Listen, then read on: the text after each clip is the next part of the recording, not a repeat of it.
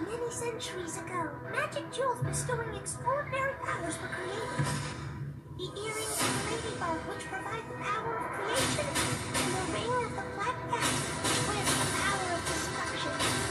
According to whoever controls both these jewels at the same time will achieve absolute power. Huh? Master, Master!